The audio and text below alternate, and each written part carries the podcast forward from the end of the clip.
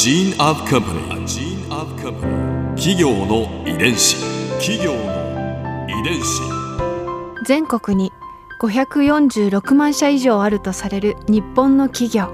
その企業の数だけ理念があり使命があり人間ドラマがあります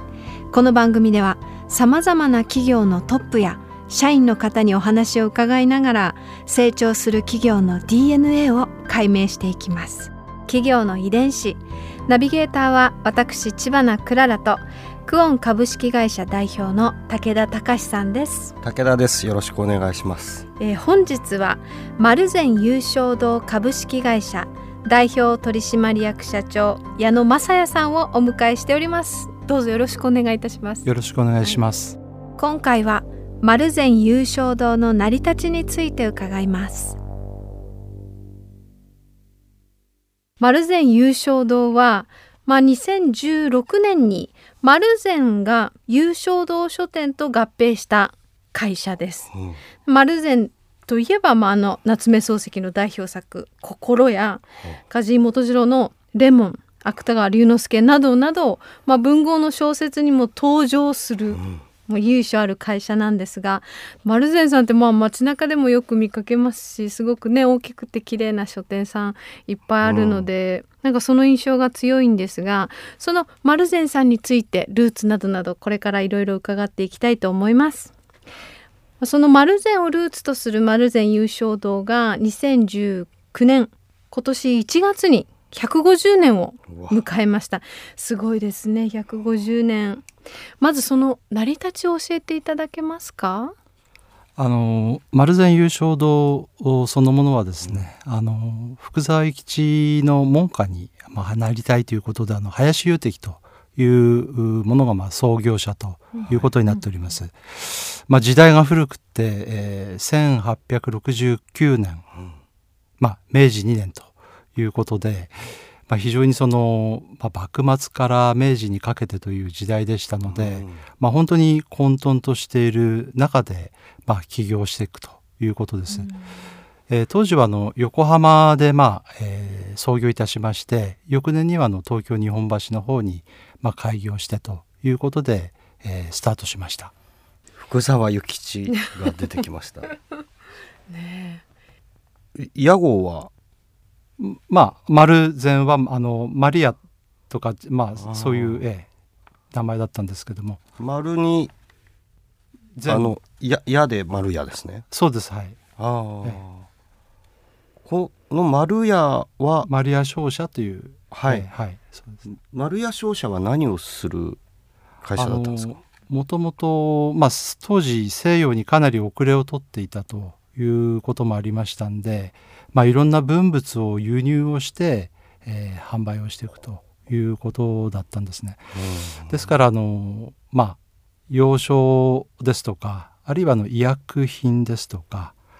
えーお酒とかタバコとかですね、いわゆるあの舶来物と言われるようなものをまあ輸入をして、まあ、そこからスタートしていったというところですね。はい、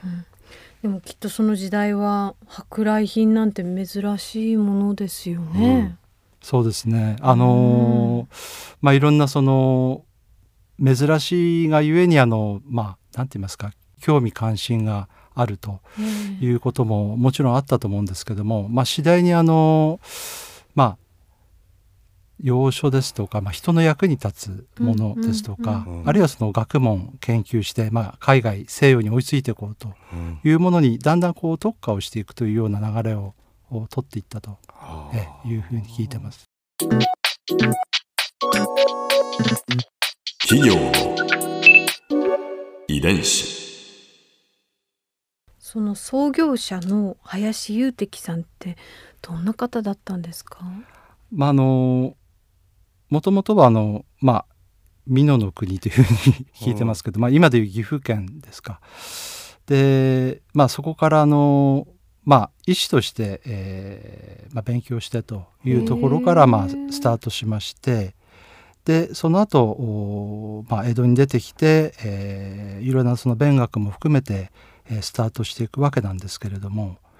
えーまあだんだんあのこれは蘭学だけではなくってうん。英学といいますか、えーそっちもやっていかなくちゃいけないんだなっていう、まあ、そういう思いがあってで当時その評判だった、えー福沢諭吉先生の、まあ、私塾の門を叩くと、まあ慶應義塾になるわけですけども、まあ、そういったところからまあスタートをしていくということになります。なんか全然そのこう世界を見る目が想像できないです。だってうんお医者様で活躍されてたんですよ。なのにもっとこう今の時代これが必要あれも必要っていうことでお勉強を続けられたわけですよね。そうですねすごい方ですね。うん丸屋商社の創業時はおいくつだったんでしょうか？32歳うーん、すごいですね。第二のキャリアですね。うん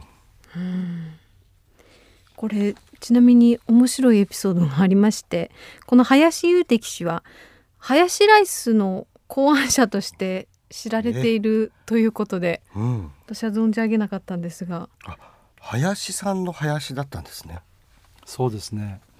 まあという説もあるということにもなるのかと思いますけども、まあ、当時あのいろんなあの来客といいますか、うん。をもてなすためのということで、えーあるいはそのまあお店で働く従業員のお方も含めて、まあ、もてなすためのお食事ということで、まあ、ごったにのようなものだったというふうに聞いてますけども、えまあ、それがあの林さんのライスということで、まあ、林ライスというふうに言われてるというふうに聞いてますえ。ーなんかグローバルですね、うんこんなエピソードも。うん。そんな林雄敵さんが創業した、まあ、丸屋商社なんですけれどどんな会社だったんですか？あのーまあ一言で言うと近代的な組織っていうことが言えるのかなと思いますけども、はい、うんあのー今に通じるような、まあ、いろんなサービスをおあるいはその、まあ、形といいますか、うん。えーこういったものを、まあ、持ってたあー会社であったというふうに考えられてます。うんで、まあ、例えばその日本で初の株式会社組織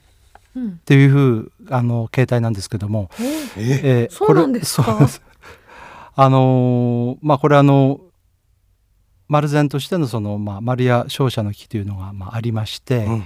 えーこれはあのーまあ、設立のためにの元金を出したという人をその株主という形で位置づけまして、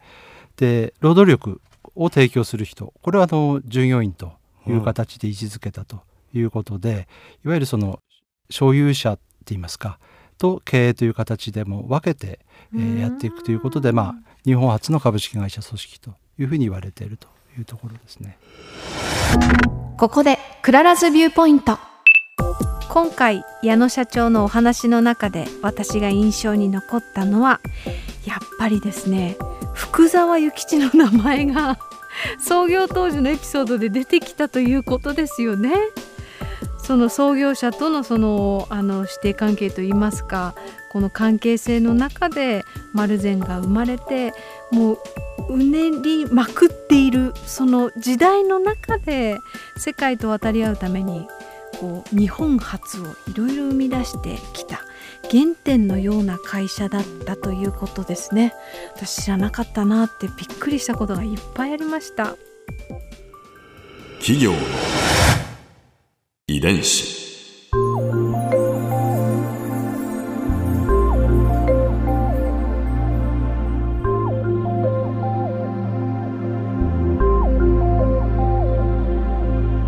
この番組はポッドキャストのほかスマートフォンタブレット向けアプリ JFN パークでも聞くことができます。お使いのアプリストアからダウンロードして企業の遺伝子のページにアクセスしてみてください。それでは来週もまたお会いしましょう。